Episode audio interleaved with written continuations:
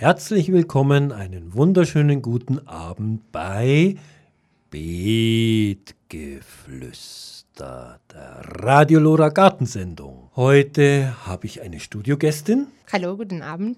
Und zwar ist es die Silvia González von Green City. Wir werden uns unterhalten über aktuelle Aktionen von Green City, Programme, was da jetzt abläuft und ein paar Tipps zum Anbau.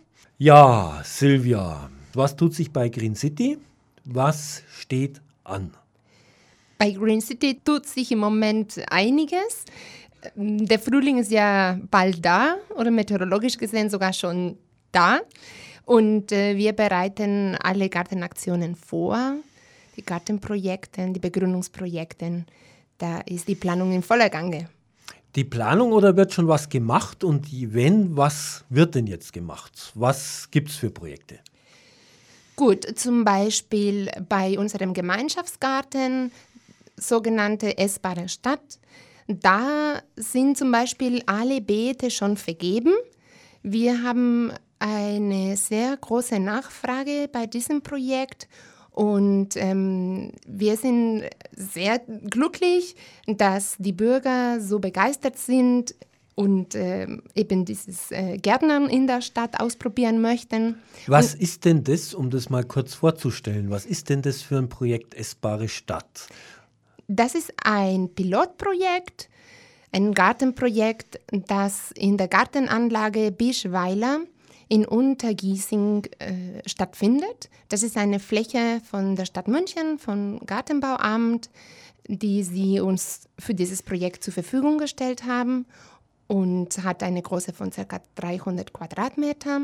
Und daraus haben wir eine maximale Beetanzahl von 100 Beete, ähm, je zwei Quadratmeter äh, geplant. Und das ist natürlich eine Herausforderung, weil in zwei Quadratmeter man nicht so viel anbauen kann. Also Kartoffelanbau orientiert sich da nicht. Was wird denn da angebaut? Wahrscheinlich eher Kräuter oder sowas, oder wie sieht es da aus? Nicht unbedingt. Wir geben Tipps zum Anbau im Quadrat. Und äh, da ist man, da staunt man, wie viel man eigentlich innerhalb eines Quadrates äh, pflanzen kann.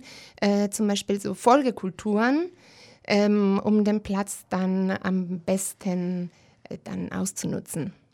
Also wenn man jetzt zeitig Radiesel anbaut, dann kann man zwischen die Radiesel schon, wenn die noch herwachsen, beispielsweise kleine Salatpflanzer setzen oder dann auch Steckzwiebeln einsetzen und so weiter und so fort. Das geht dann ineinander über. Während das eine noch ganz klein ist, ist das andere schon kurz vor der Ernte und so kann man das, äh, erstens sieht es schön aus, kreativ gestalten genau. und man hat einen relativ hohen Ertrag auf sehr kleiner Fläche.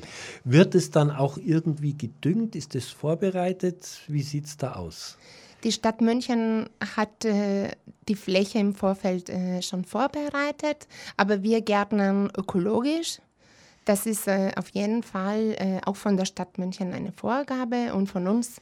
Ähm, viele Bürger kennen das nicht und lernen das äh, durch dieses Projekt. Ähm, wie erstellt man Brennesseljauche oder wie düngt man mit ähm, Schafwohlpellets? Und ähm, genau weitere Tipps, um keine chemischen Mittel dann einzusetzen. Sehr schön. Also diese Fläche ist aber schon komplett vergeben. Da kann sich niemand mehr dran beteiligen, ist schon voll. Eigentlich seit letztem Jahr schon. Das hat sich ähm, per Mundpropaganda verbreitet. Und ich kann jetzt nur sagen, wer für nächstes Jahr sich das vorstellen möchte, dann sollte sich jetzt schon quasi bei uns melden und dann kommt er in die Warteliste und dann ist er nächstes Jahr dabei. Ist denn da vielleicht auch dran gedacht, dann noch mehr Flächen in Kultur zu nehmen? Ich meine, es gibt ja Städte in Deutschland, Andernach zum Beispiel, da heißt es die essbare Stadt und da werden wirklich großflächig, also sehr viel auch von der Stadt aus, einfach Gemüse angepflanzt statt Zierpflanzenbeete. Äh, der Aufwand ist geringer und die Freude bei den Bürgern größer. Also könnte man sich das auch weitergehend und weiter sich verbreitend in München vorstellen? Auf jeden Fall. Dieses Projekt heißt auch Essbare Stadt und es ist ein, auch ein Anliegen der Landeshauptstadt, dass wir dieses oder dass dieses Modell auch hier in München ausprobiert werden. Deswegen wurde diese Fläche zur Verfügung gestellt und deswegen heißt es noch Pilotprojekt. Ähm, es werden Erfahrungen gesammelt und wir hoffen, dass ähm, anhand dieser positiven Erfahrungen dann mehr Flächen von der Stadt München für solche Projekte zur Verfügung gestellt werden. Und eine fachliche Betreuung, wenn jetzt jemand sieht, Mensch, da krabbelt irgendein Käfer und frisst mir das zusammen oder was tue ich gegen die Schnecken oder, oder, oder. Es gibt ja sehr vieles, was da passieren kann, die ist gewährleistet. Genau. Wir von Green City geben Tipps äh, zum Anbau und eben auch so zu Problemfällen. Was tut sich noch? Zum Beispiel auf dem Grundspitz tut sich vieles. Also, Hörer, die den noch nicht kennen, ich habe ihn, glaube ich, vor über zwei Jahren, wo es mal losging, oder ist das schon drei Jahre her? Weiß ich gar nicht mehr. Zweieinhalb Jahren, ja. Ja, genau. habe ich das einmal vorgestellt, wo es losging und seitdem sträflich vernachlässigt, muss ich gestehen. Aber was tut sich da? Wo ist es? Was ist es? Der Grünspitz ist in Obergiesing, also wir bleiben so in der Nähe äh, von anderem Gartenprojekt. Das liegt an der Ecke Martin-Luther-Straße zu Tegernseer Landstraße, praktisch gegenüber vom 60er Stadion. Und das ist eine Fläche, die eine Dreieckform hat, deswegen dieser Name. Und das war Anfang des ähm, 20. Jahrhunderts, war tatsächlich ein Biergarten. Ähm, das sind noch. Das sind große Kastanien. Genau, gibt es mhm. äh, große Kastanienbäume und äh, ein Kies-Untergrund. Äh, und danach wurde 40 Jahre lang von einem Autohändler äh, genutzt. Jetzt hat die Stadt München die Fläche zurückgekauft und möchte sie als Freiraum, als Grünfläche wieder aufwerten. aufwerten. Und bis das geschieht, dürfen wir von Green City in diese Fläche ein partizipatives Projekt durchführen. Das heißt, dass die Bürger eingeladen sind, Vorschläge für die zukünftige Gestaltung dieser Fläche abzugeben und nicht nur abzugeben, sondern das tatsächlich auszuprobieren. Ja, das sieht auch recht bunt aus. Also was ist, was tut sich denn da? Oder was hat sich letztes Jahr alles getan und was ist für dieses Jahr so schon in Aussicht? Zum Beispiel war ein Wunsch, auch einen kleinen Garten anzulegen. Das wurde eben aus Palettenbeeten gebaut. Ja, man muss dazu sagen, du hast gesagt, es wurde 40 Jahre lang von einem Autohändler genutzt. Also eine der Vorgaben war ja wohl, man darf nichts in den Boden pflanzen, sondern wenn dann auf äh, gebauten Beeten, also Hochbeete, mobile Beete, wie auch immer. Richtig, genau, das ist ein Aspekt. Dann haben sich die Bürger eine Bullbahn gewünscht und das wurde dann mit so vier Holzlatten praktisch so zusammengezimmert und wurde dann Bull gespielt. Ähm, dann wurden Sitzgelegenheiten im Rahmen eines Workshops gebaut ähm, eben mit den Anwohnern. Dann kommt zum Beispiel ein Nachbar und sagt, ähm, ich bin Musiker, ich würde gerne hier mal ein, einen Abend spielen. Dann macht er das. Oder der andere möchte ähm, ein Perlenketten-Workshop äh, anbieten und dann wird das von uns koordiniert und jeder bringt sich eben ein, so wie jeder möchte. Ich habe da auch Freiluftkunst gesehen, also da gab es auch wunderbare Kunstwerke, die da ausgestellt waren. Also das war, hat sich, war schön bunt, war vieles da und auch recht hochwertige Sachen. Ja, das freut mich sehr. So wie ich das wahrgenommen habe. Genau. Und ähm, was 2017 passieren wird auf dem Grünspitz, das ist natürlich noch nicht festgelegt, weil wir auf euch, auf Sie quasi angewiesen sind. Und dafür gibt es am Sonntag, diesen Sonntag, den 5.3. um 11 Uhr, ein Planungstreff. Das findet nicht auf dem Grundspitz statt, weil ähm, da müssen wir erstmal eine, eine Ramadan-Aktion machen. Das findet im Flohstern statt. Das ist auch eine Zwischennutzung in der ehemaligen Stadtbibliothek in Giesing, im Tegernseeplatz. Die Giesinger kennen das sicher. Also um 11 Uhr im Flohstern. Ein Planungstreff, wie der Grundspitz 2017 sich entwickeln wird. Also wer da Interesse hat, kann einfach vorbeikommen und ja. sich da mit einbringen und mit seinen Ideen und was er so sich vorstellt, kann er da einfach locker vom Hocker sagen, das möchte ich haben. Ja, und sonst, äh, Sie können natürlich bei uns bei Green City anrufen und uns das das wollte ich gerade fragen. Also auch außerhalb der Zeit, wenn jemand zu dem Termin keine Zeit hat, dann kann er sich vertrauensvoll ans Begrünungsbüro bei Green City melden. Genau. Also gut, das ist der Grünspitz, was da lief und läuft. Was tut sich sonst noch? Das hast du gerade angesprochen, das Begründungsbüro. Ach so. hast du eigentlich vermischt, aber macht ja überhaupt nichts. Genau.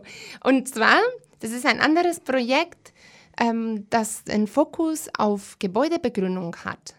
Und zwar, Gebäudebegrünungen sind eine ganz tolle und effektive und auch noch kostengünstige Maßnahme, um den Klimawandel entgegenzuwirken.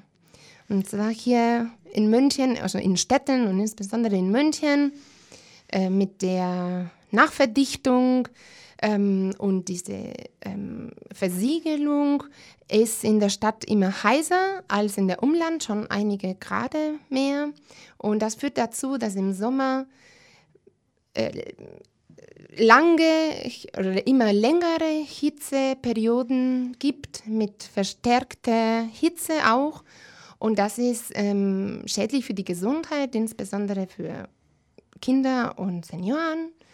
Und wir müssen unbedingt äh, Maßnahmen ähm, durchführen, um diese Temperatur runterzukriegen, um die Stadt, um die Stadtluft ähm, abzukühlen. Und Gebäudebegrünungen machen nicht nur das, sondern reinigen auch noch die Luft und äh, sind auch Klima, äh, Klimaschutz, ähm, weil die, ähm, Energie sparen in dem Sinne, die. Die Begrünungen hat ja wohl mehrere Effekte. Zum einen äh, bindet sie CO2, aber das ist gar nicht so viel, aber sehr viel Staub filtern. Genau. Und sie verdunsten Wasser und haben damit diesen kühlenden Effekt. Und das ist wohl das Entscheidende, gerade beim Sommerklima, dass die Temperaturspitzen nicht so hoch werden und sich auch die Gebäude nicht so aufheizen, weil die Gebäude isoliert werden durch diese Wuchsschicht. Das ist richtig. Und wenn man immer grüne Pflanzen nimmt, da hat man auch noch im Winter eine Schutzhülle und dann spart man auch Heizkosten. Sowas wie Efeu und Efeu, der wenn im Winter blüht und es ist im Winter sehr warm, dann haben da sogar was die Bienen davon. Aber da kommen wir vielleicht später noch dazu. Äh, viele haben aber doch dann Angst, wenn sie ihre Wände begrünen, ja, das arbeitet den Putz auf. Die dringen irgendwo ein und machen was kaputt, die, die zerbiegen die Regenrinnen und sowas kann ja auch passieren. Mhm. Aber da gibt's. Das kann passieren, wenn man diese Begrünung nicht fachgerecht durchführt. Mhm. Ähm, aber wenn Sie sich äh, Unterstützung von Planer und Fachleute holen, die Erfahrung in diesem Gebiet haben, dann werden sie überhaupt kein Problem haben. Und äh, wir von Green City werden für dieses Projekt vom Umweltreferat gefördert, sodass wir alle Münchnerinnen kostenlos beraten. Wir kommen zu Ihnen, zu Ihrem Haus, auch für Gewerbetreibende. Wir kommen zu Ihrem Bürogebäude, zu Ihrer Gewerbehalle und schauen wir uns vor Ort genau an, was können sie machen, wie ist äh, das Mauerwerk, wie ist die Dachabdichtung und geben ihnen ein paar Tipps. Und dann geben ihnen auch konkrete Adressen, also wo sie sich wenden können. Fachfirmen, die das dann auch ordentlich machen, weil es ist ja so, muss man ehrlicherweise sagen, zum Beispiel der Landschaftsgärtner, das ist keine geschützte Berufsbezeichnung. Jeder kann eine Landschaftsgärtnerfirma aufmachen und den Leuten irgendwas andrehen, aber damit sie da auf der sicheren Seite sind, sich einen schlauen Rat holen. Genau, und dann gibt es auch noch eine Förderung von der Stadt München ähm, für Bürger, die eben freiwillig begrünen. Es geht jetzt nicht nur um eine Fassaden- oder eine Dachbegrünung, sondern auch um eine Innenhofbegrünung. Ne? Und die Stadt ähm, gibt ihnen einen, einen Zuschuss dafür, dass sie so einen Beitrag für, die Stadt, für das Stadtklima leisten. Mhm. Also wer Flächen zur Verfügung hat, anstatt die kahl zu lassen oder immer wieder neu verputzen zu müssen, einfach mal einwachsen lassen, weil man spart sich dann im Endeffekt über längere Zeit gesehen, spart man sich was. Nicht nur, äh, dass man dann nicht immer wieder neu verputzen muss, sondern man hat auch einen Isolationseffekt und der Effekt für das Gemeinwohl, der zählt ja immerhin dann vielleicht auch noch was. Genau, und man freut sich über die Bienen, die dann um, um einem rum summen und um die Blühen, die Blüten das ganze Jahr über. Ja, wobei da habe ich gleich noch einen, ein bisschen einen Kritikpunkt, soweit ich weiß, werden nur mehrjährige äh, Kletterpflanzen beispielsweise bei Fassadenbegrünung äh, gefördert und nichts Einjähriges. Ist es immer noch so oder hat sich das geändert? Wahrscheinlich nicht, oder? Ich gehe davon aus, dass es sich nichts geändert hat dabei, aber ähm, das da müsste man nochmal gehen. Das hat dann damit nichts zu tun, weil Efeu blüht äh, jeden Herbst. Ja, ja. ist mehrjährig? Oder worauf wolltest du? Ja, hin? das zum Beispiel, weil ja. er wieder einzieht und dann wieder neu hochkommen muss, der Hopfen. Gerade Aha. in einer Stadt wie München. Ja. Eigentlich da nicht mit zu den geförderten Pflanzen gehört, aber da Aha, okay. äh, weiß ich jetzt im Moment den aktuellen Stand nicht. Da müssten wir vielleicht für die nächste Gartenbausendung nochmal äh, nachrecherchieren beim äh, Stadtbegrünungsamt, also beim Gartenbaureferat, ob sich da was geändert hat. Muss ich mir gleich notieren, dass man das dann nochmal nachhakt. Ja, jetzt, was macht das Begrünungsbüro denn sonst noch? In diesem Jahr haben wir einen Fokus im Münchner Westen und zwar in Menzing. Äh, für die, die es nicht wissen, äh, Obermenzing und Untermenzing sind heute zwei unterschiedliche Bezirke. Das eine ist Pasing-Obermenzing, Bezirk 21 und äh, im Bezirk, Bezirk 23 ist Allach-Untermenzing. Aber vor 1200 Jahren waren Ober-, Ober und Untermenzing zusammen und es hieß dann eben Menzing. Und äh, 2017 wird das 1200. Menzinger Jubiläum gefeiert.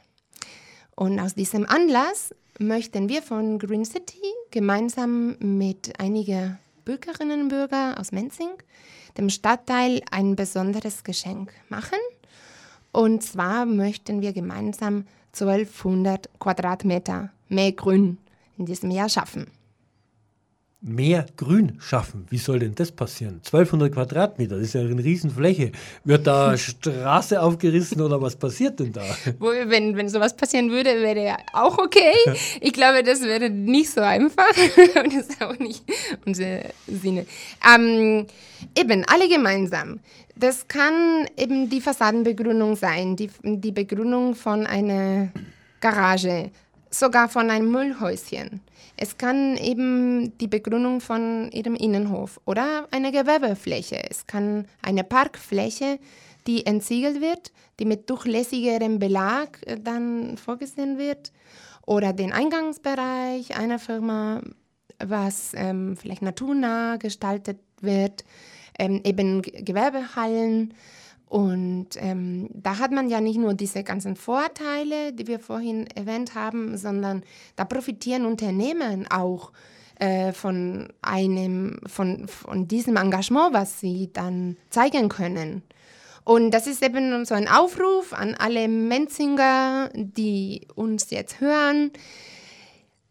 tun Sie, schauen Sie, ob Sie was zusätzlich begrünen können bei Ihnen, äh, auf dem Carport oder eben die Fassade.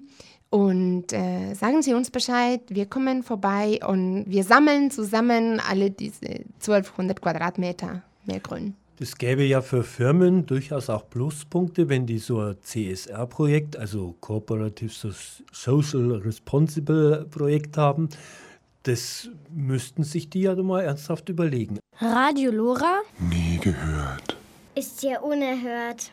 Lora München auf der 92.4. Politisch, kritisch und unbequem. Wir waren beim Begrünungsbüro und diesen Flächen, Grünflächen für Menzing.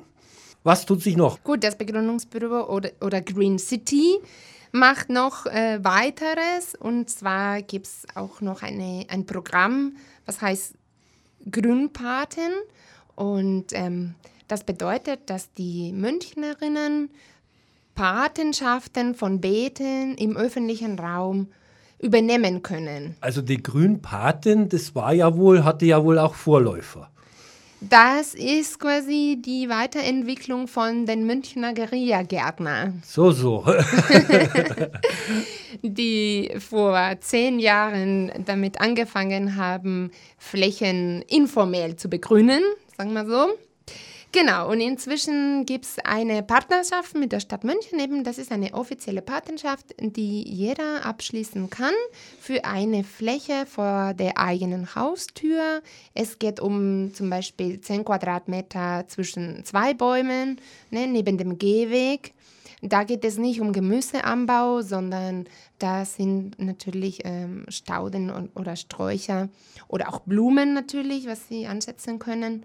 Genau, und dafür suchen wir jetzt nicht nur Bürger, die Grünpate werden möchten, sondern auch Freiwillige, die uns dabei helfen oder diesen Grünpaten auch noch helfen, die Flächen anzulegen und dann sie vielleicht auch noch längerfristig zu betreuen. Also wenn sie gärtnerische Erfahrungen haben, mit, also sich mit äh, Stauden und Sträucher grundsätzlich auskennen und das ehrenamtlich unterstützen möchten, dann sehr gerne.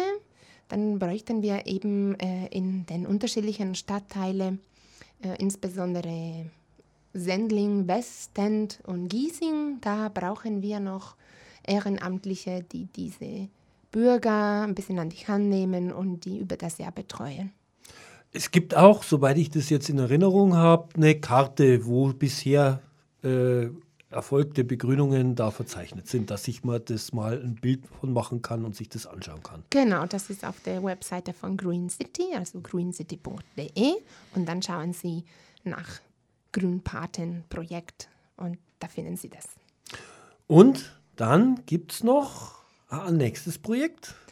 Das nächste, vielleicht letzte für heute, ist ein Projekt in, in einer Schule und zwar in der Grundschule an der Ostpreußenstraße in Bogenhausen, was wir am 20. März durchführen. Da wollen wir einen kleinen Garten anlegen für die Schule und da suchen wir eigentlich noch nach finanzieller Unterstützung.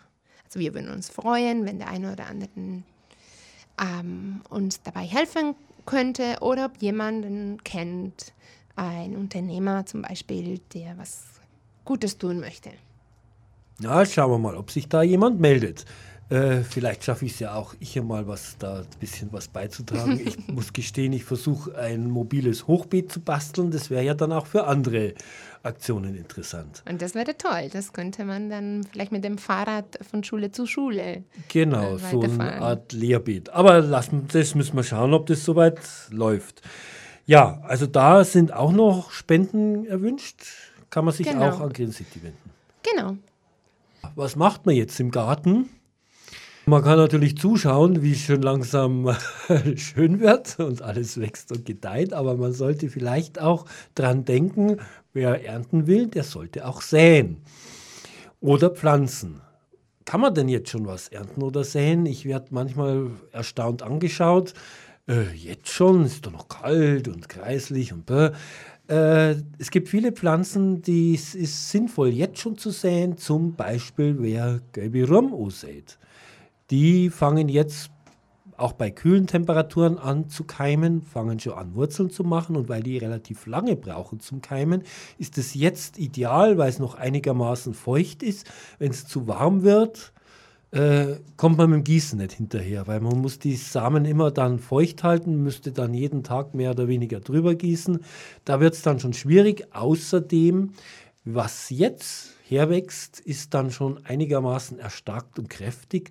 Und da haben dann so, so, so Lieblinge der Gärtner wie die Schnecken, tun sich dann schwerer, da ernsthaften Schaden anzurichten. Also da ist dann nicht gleich alles kaputt und man kann noch rechtzeitig eingreifen, wenn man sieht, hoppla, da tut sich was, was mir nicht gefällt und es ist nicht gleich alles kaputt. Also man kann jetzt schon ohne weiteres gelbe Wurm sein. Man kann zum Beispiel Zwiebel säen, also noch keine Steckzwiebeln, es sei denn, es wären noch übrig gebliebene Wintersteckzwiebeln. Da muss man unterscheiden. Äh, Wintersteckzwiebeln, die setzt man normalerweise im Herbst äh, die halten die Kälte aus, ohne dass sie dann blühen. Während man, wenn man jetzt die normalen Steckzwiebeln schon setzen würde, die würden dann eine Blüteninduktion bekommen. Sprich, die werden keine großen, dicken Zwiebeln, sondern die fangen dann auch als kleine Zwiebeln an, Blüten zu bilden. Da hat man nichts davon. Aber Zwiebeln säen, also das Saatgut, das kann man jetzt auch. Und was man noch machen kann, wenn man es im Herbst nicht geschafft hat, man könnte auch noch Knoblauch pflanzen. Wer vielleicht auch noch Knoblauch im Garten hat, der noch übrig ist vom letzten Jahr, wo er nicht geerntet hat, die äh, Knollen zerteilen in die einzelnen Zehen, jetzt vereinzelt und pflanzen. Man sollte darauf achten, gerade Zwiebelgewächse, aber auch gelbe Rüben, nicht zu nicht in unmittelbarer Fruchtfolge setzen, sondern lieber zwei, drei oder sogar mehr Jahre dazwischen vergehen lassen, bevor man auf dieselbe Fläche nochmal das pflanzt. Und Zwiebel und gelbe Rüben oder Knoblauch und gelbe Rüben vertragen sich aber sehr gut miteinander. Weil man hat bei Rüben und bei Zwiebeln, da gibt es Schädlinge, und zwar die äh, Möhrenfliege und die Zwiebelfliege. Und die Möhrenfliege mag den Geruch von Zwiebeln nicht und die Zwiebelfliege mag den Geruch von der Gelbenraum nicht. Und wenn man die in Mischkultur hat, dann kommt, naja, ich will nicht sagen keine von beiden, aber zumindest ist das Problem sehr stark eingeschränkt. Soweit so ein bisschen Mischkultur. Ja, was kann man noch alles tun? Man kann schon jetzt am Fensterbank Genau.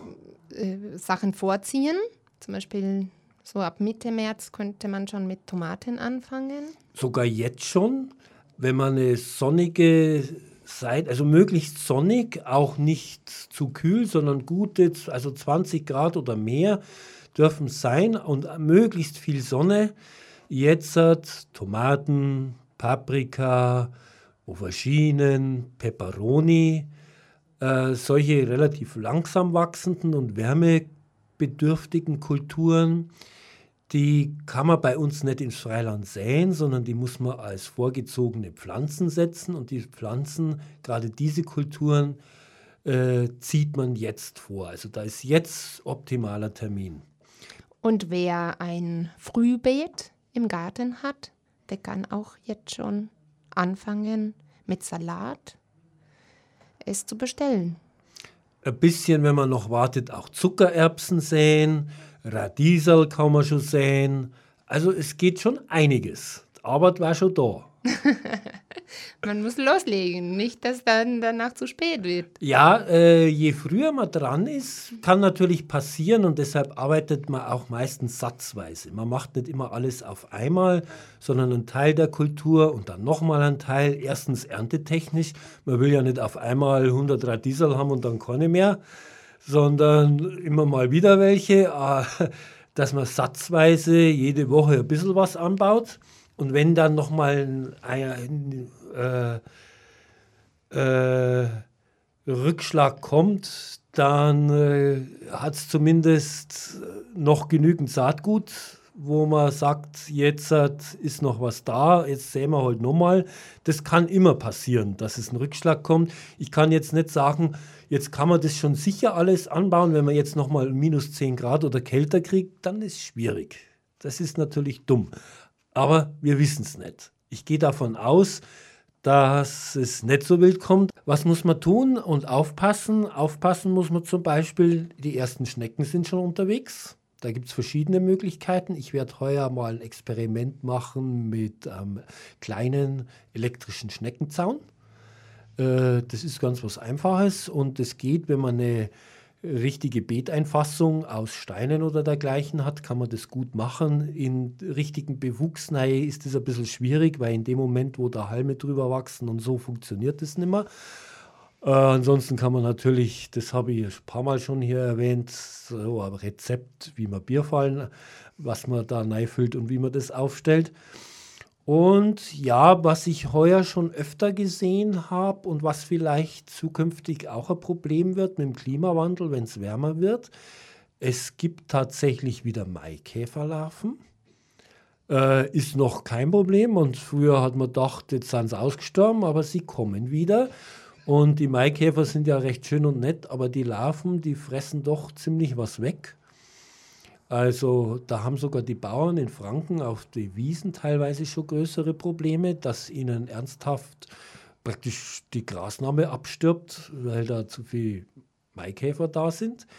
Und sowas wie zum Beispiel der gefürchte, manche sagen auch der gefürchtete Dickmalrüssler, das ist so ein schwarzer, unscheinbarer Käfer, den man selten sieht, weil er sich versteckt und nachtaktiv ist.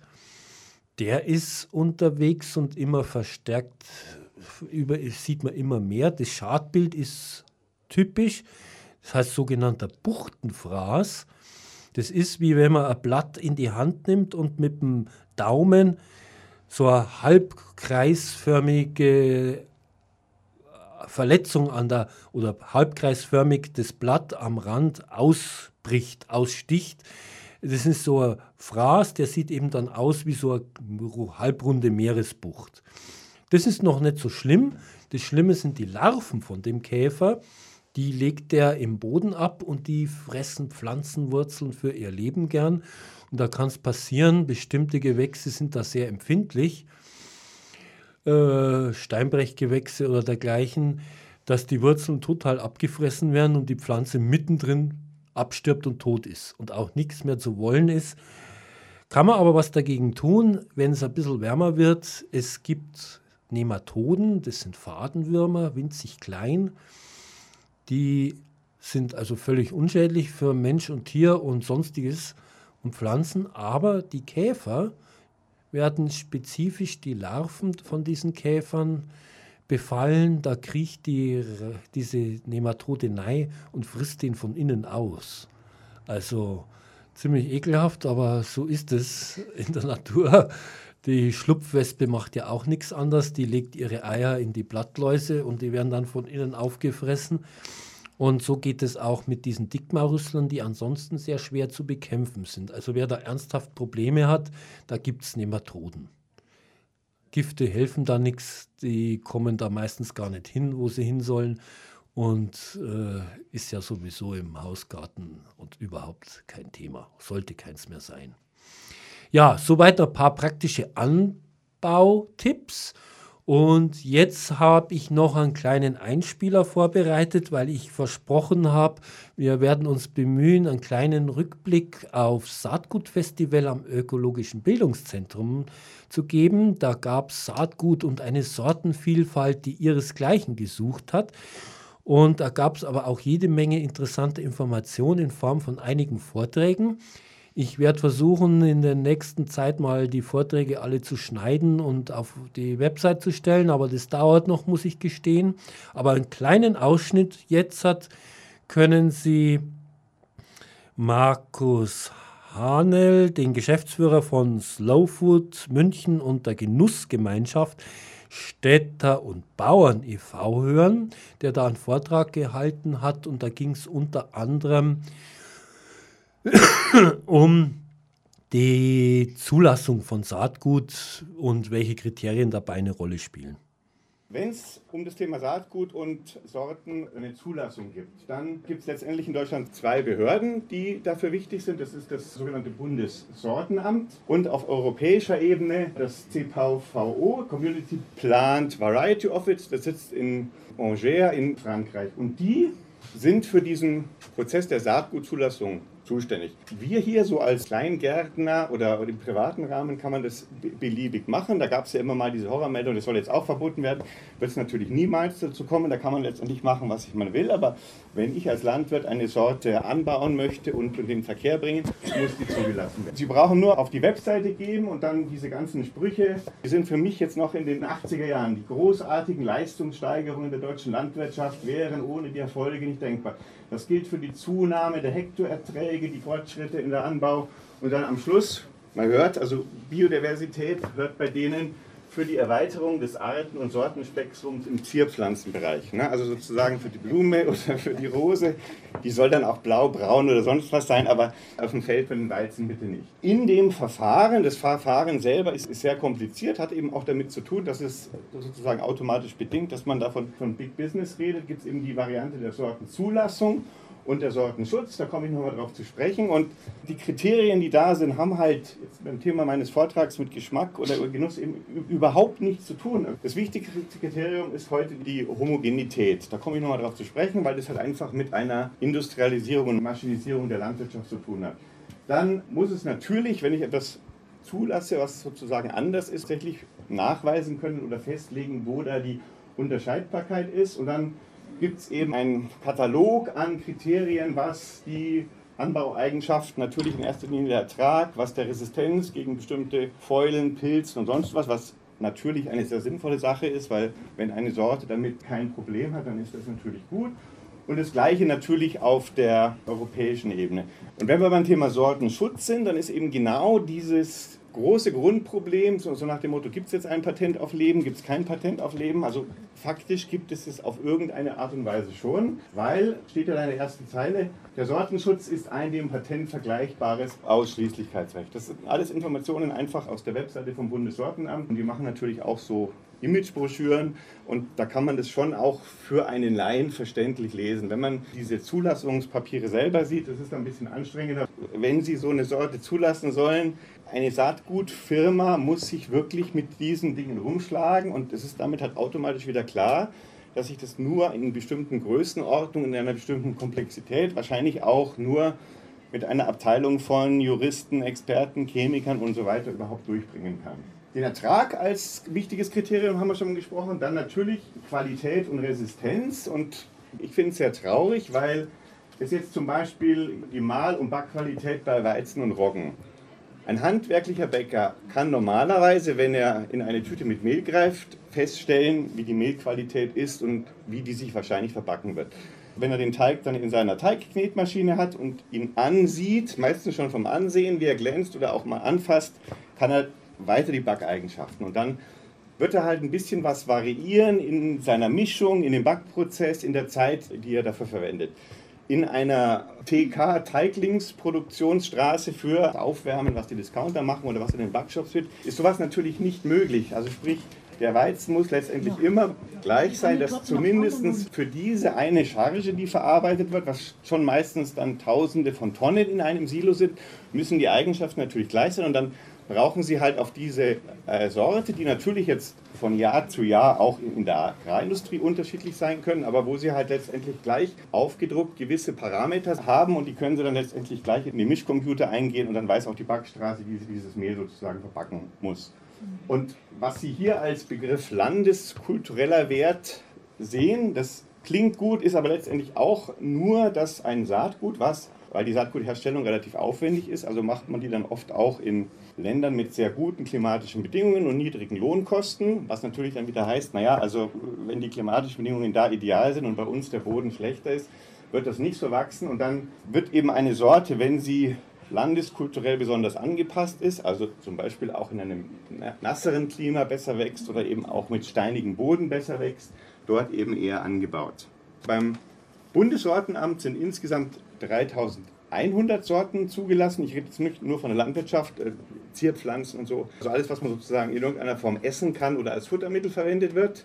Davon haben 1760 Sorten diesen Patentschutz. Ist ja eigentlich schon eine ganze Menge.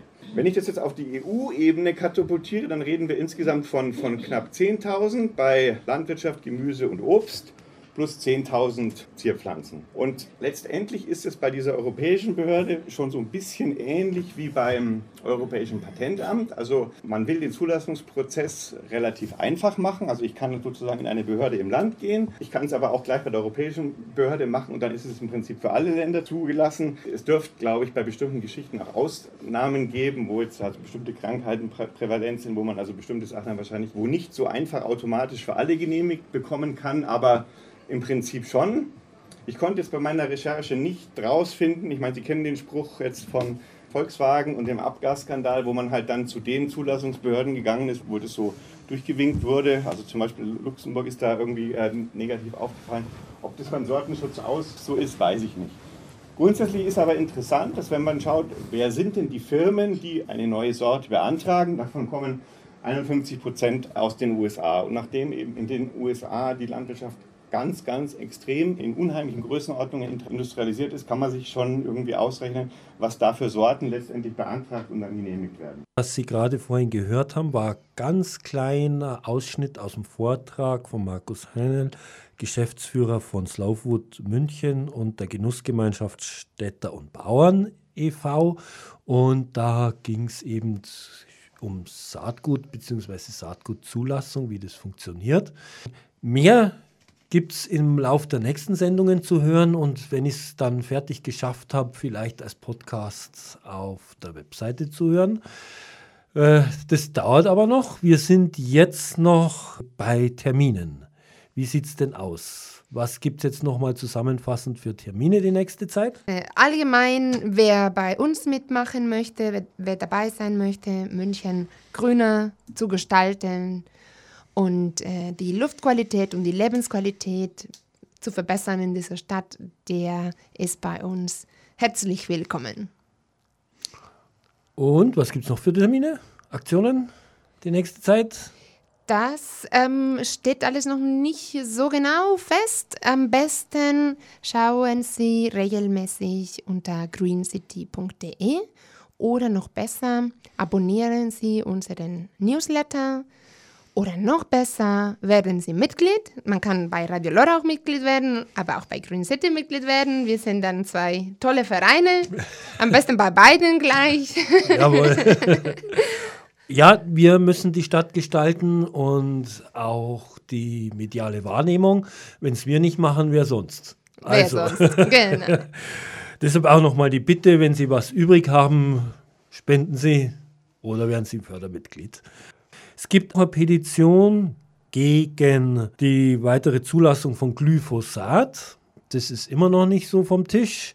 Glyphosat ist ja bekannt und in aller Munde, leider im wahrsten Sinn des Wortes, in aller Munde dieses Totalherbizid von Monsanto und jetzt dann Bayer, die ja fusionieren. Da gibt es die Informationen zu dieser Petition. Es ist eine europäische Petition bei Campact, also einer ja, Organisationsplattform, campact.de kann man sich im Internet schlauer machen. Und das wäre es jetzt für Betgeflüster fast schon gewesen. Ich möchte verweisen auf die nächste Sendung und zwar ist die schon am 23. März, weil das jetzt umgestellt wird. Es ist dann nicht mehr alle Vierteljahr, sondern alle zwei Monate und dann jeweils jeden vierten Donnerstag von 19 bis 20 Uhr. Die nächste Sendung am 23. März.